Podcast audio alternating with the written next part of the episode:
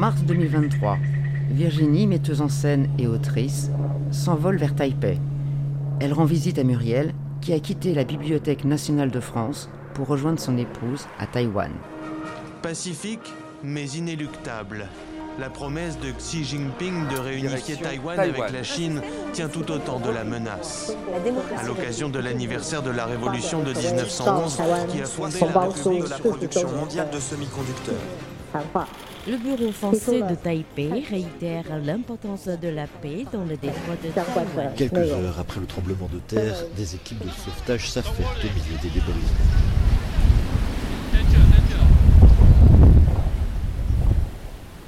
L'une et l'autre décident de sacrifier leur rituelle semaine de planche à voile pour plonger dans le cœur de Taïwan en s'entretenant avec quelques-uns de ses habitants. À partir d'une question apparemment iconoclaste, avez-vous fait votre sac de survie? Avez-vous fait votre sac de survie? S'esquissent des fragments d'une nation où la démocratie n'est pas un vain mot. Et que contient-il? Rock Taïwan, la singularité d'une île, est un podcast modeste et subjectif, une tentative de décryptage d'un pays objet de tous les regards. Il y en a un qui a fait son sac, alors je suis, je suis scotché. Fanny Arbogast, française, vit à Taïwan depuis novembre 2021 pour y enseigner les mathématiques. Elle est accompagnée de son mari et de leurs deux enfants.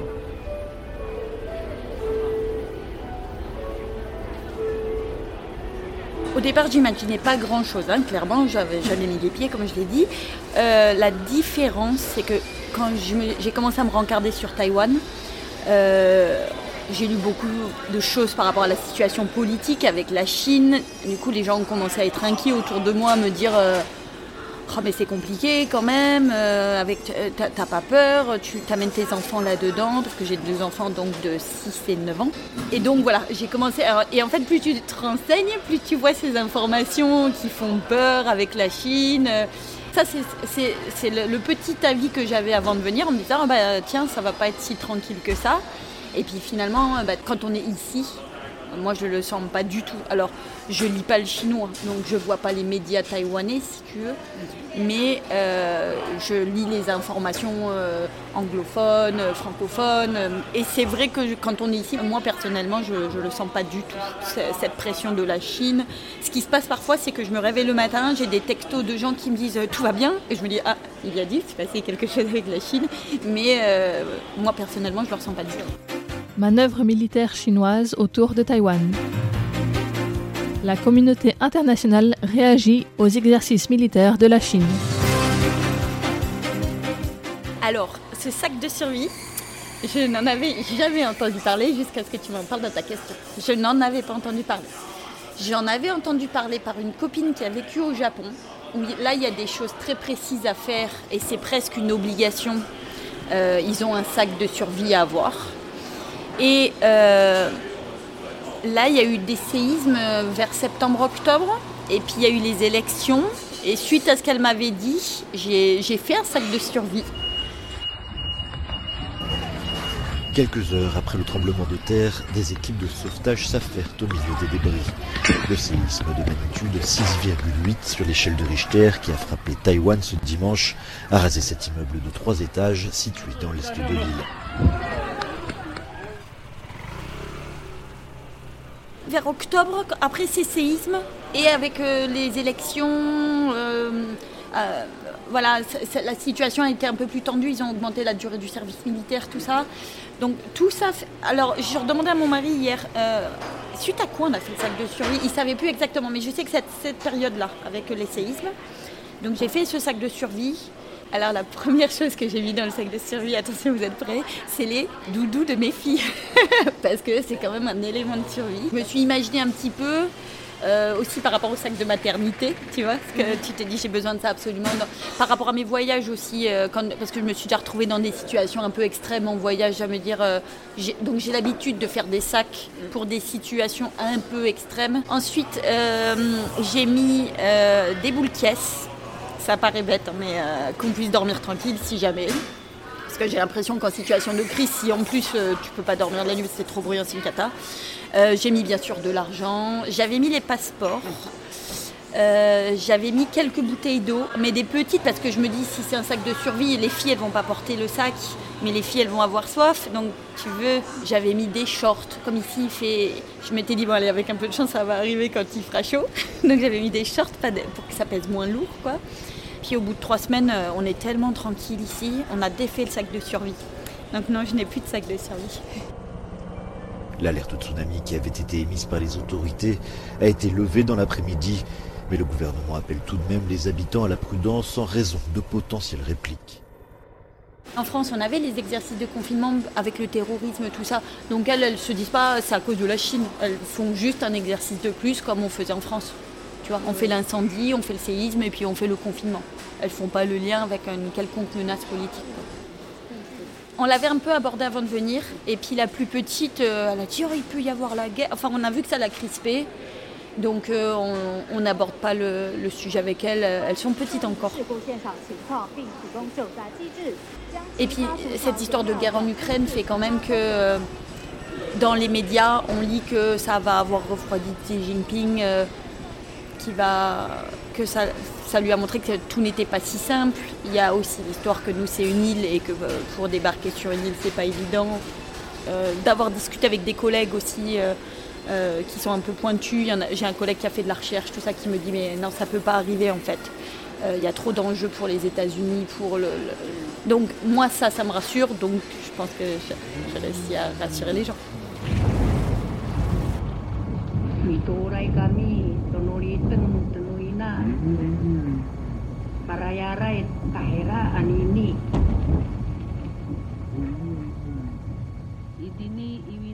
La première chose qui nous a choqué, c'est le, rythme des Taïwanais qui marchent doucement, qui vont tranquilles, alors que c'est quand même une énorme ville, Taipei. Euh, nous, on s'imaginait ça comme, euh, comme Tokyo, comme New York, les gens marchent à toute vitesse. et en fait, rien que déjà dans leur attitude au quotidien, c'est serein, c'est calme, c'est posé. Il y a, n'y a pas de gens qui s'interpellent, on ne se fonce pas les uns dans les autres, on y va tranquille. Et rien que ça, alors moi, ça n'a pas changé mes habitudes encore. Je marche quand même toujours comme une dératée. Euh. Mais c'est vrai que se... rien qu'en marchant sur, sur le trottoir, après ça s'est confirmé quand on est sorti de l'hôtel, euh, tu marches, tout est calme. Et ça, c'est déjà énorme. Quand tu vas dans les parcs, en France, tu as toujours l'œil sur tes enfants, tu as toujours peur qu'ils disparaissent. Ici, alors, ça doit exister, mais mais tu as l'impression que ça n'existe pas. Il n'y a pas de vol d'enfants, il n'y a jamais d'altercation. Tu sais, en France, tu as des groupes de jeunes, parfois tu as peur de passer. Ici, tu les vois, ils sont en train de danser du hip-hop. Euh, si tu les prends en photo, ils sont trop contents, ils sont fiers. Euh, ils te font un petit mouvement si tu fais une petite vidéo. Euh. Donc, tout mis bout à bout fait que c'est. Les gens sont gentils, ils vont vers toi si tu es perdu, tu, sors ta carte, euh, claque. Euh, enfin, maintenant, c'est plus ton téléphone, mais les gens, ils voient que tu cherches quelque chose, ils viennent te demander pour t'aider. Euh, as vraiment, es en confiance T'as pas l'impression qu'on vient, venir. Le fait qu'il n'y ait pas de petits vendeurs à la sauvette aussi, comme euh, il y a dans certains pays d'Asie ou sur le Trocadéro, il n'y a personne qui, qui vient pour te solliciter pour quelque chose. S'ils viennent, c'est pour t'aider, quoi. Donc ça, ça contribue vraiment à la sérénité, je trouve. Et des exemples comme ça, mais j'en ai des, tas. Alors, c'est même gênant, quoi, parce que. Mais ça, c'est la gentillesse des Taïwanais. Et on a des, exemples comme ça, je peux t'en sortir 30. C'est incroyable.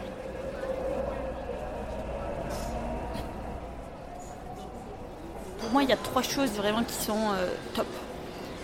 Alors, je sais pas dans quel ordre les mettre. celle que je connais mieux, c'est l'éducation. Euh, je trouve qu'ici, euh, les enfants, ils ont beaucoup d'heures de cours, ils ont des tuteurs qui viennent les, faire travailler le soir. Euh, c'est peut-être une grosse pression sur leurs épaules, c'est peut-être trop.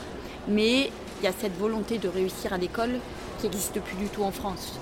Euh, donc ce côté, tu vois, tout le monde y met de l'importance. Les profs y mettent de l'importance, les parents y mettent de l'importance. dans les médias, tu sens qu'il y a de l'importance il y a quelque chose à penser là. Il y a quelque chose euh, qui nous manque en France par rapport à ça. Donc voilà, ça c'est le premier domaine. Deuxième domaine, c'est la santé. c'est extraordinairement bien fait et c'est extraordinairement facile. Un exemple, pour le travail, il fallait que j'aille faire un, check-up de ma santé. Euh, un bilan santé, je pense que ça s'appelle. Et euh, on m'a envoyé à l'hôpital, un immense hôpital au, centre de Taipei. Je ne m'imaginais même pas, sachant que tout est en chinois. Je me suis dit, mais ça va être l'enfer. Et en fait, je suis arrivée, clac, clac, clac, on m'a dirigé, on m'a fait le premier examen, le deuxième, la prise de sang, tous les scanners, tout, clac, hop, sorti. En deux heures, j'avais fait tout l'examen médical, alors que j'avais pas pris rendez-vous, alors que rien. Et je me suis dit, mais c'est un truc de fou. Et puis quelques semaines après, comme j'avais fait des cours en ligne pendant longtemps, là, pendant quatre mois, euh, depuis la France, j'avais mis beaucoup de mes, mes oreillettes, donc j'ai eu des bouchons dans les oreilles comment je vais faire pour, pour, trouver un médecin traitant, quoi? Ça va être l'enfer. Et euh, en bas de chez moi, il y a un petit, cabinet médical que j'ai récupéré. Donc je suis descendue. Je leur ai expliqué comme j'ai pu que j'avais un bouchon dans l'oreille. Et elle m'a sorti sur le trottoir. La dame, elle m'a montré en face de la, route, de l'autre côté du trottoir. Et il y avait une Hear Clinic. Une, clinique des oreilles, euh, je ne sais pas comment, quel serait l'équivalent en France. Euh, j'ai traversé la route, le monsieur m'a pris, clac, il m'a enlevé mon bouchon, clac, je suis ressortie. Ça, pour moi, ça serait importer ça en France, qu'on puisse enfin aller chez le médecin, ça serait extraordinaire. Et troisième chose, c'est la street food. Donc ici, il y a beaucoup de marchés de, nuit, il y a beaucoup de, de vendeurs euh, de nourriture. Le choix est tel qu'en fait, tu peux, tu peux aller n'importe où et te trouver à manger facilement et pas cher. Et pas cher parce qu'ils sont spécialisés en fait. Ils font, ils ont telle boutique, elle vend que ça, telle boutique, elle vend que ça. Si t'aimes pas, tu vas chez le voisin. Et en fait, je réfléchissais à ça, je me disais, la France, c'est le pays de la gastronomie. Eh ben, tu peux pas aller au restaurant parce que c'est tellement cher. Euh, moi, en France, au resto, j'y allais peut-être deux fois par an euh, pour les grandes occasions, tu vois ici et je faisais des liens un peu avec ce que je voyais au Pérou. Tu vois. Au Pérou, ils ont tel restaurant qui fait euh, que de la papaye rayena. Et tu y vas, tu manges et tu n'as pas payé cher parce qu'en fait, ils font que ça. Donc, ils n'ont pas beaucoup d'ingrédients, ils n'ont pas de stock perdu. Euh. Et ici, c'est un peu le même concept avec leur street food. Et je me dis que si en France, on, a, on a tellement de gens qui aimeraient travailler, euh, tellement de gens qui, quand ils bossent, n'ont pas le temps de faire à manger, du coup, font de la malbouffe parce qu'on a. En fait, euh, ça serait tellement simple, quoi.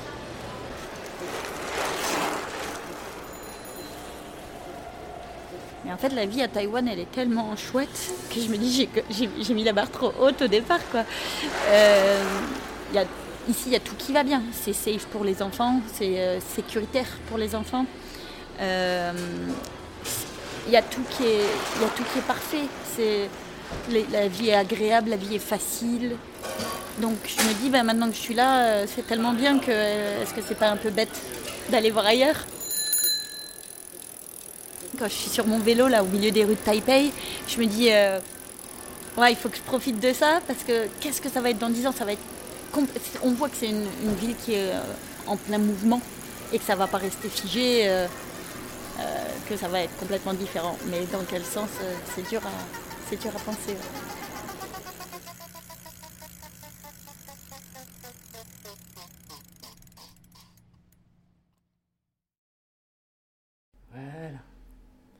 Vas-y, envoie la vidéo. Attends, faut juste que je mette du son.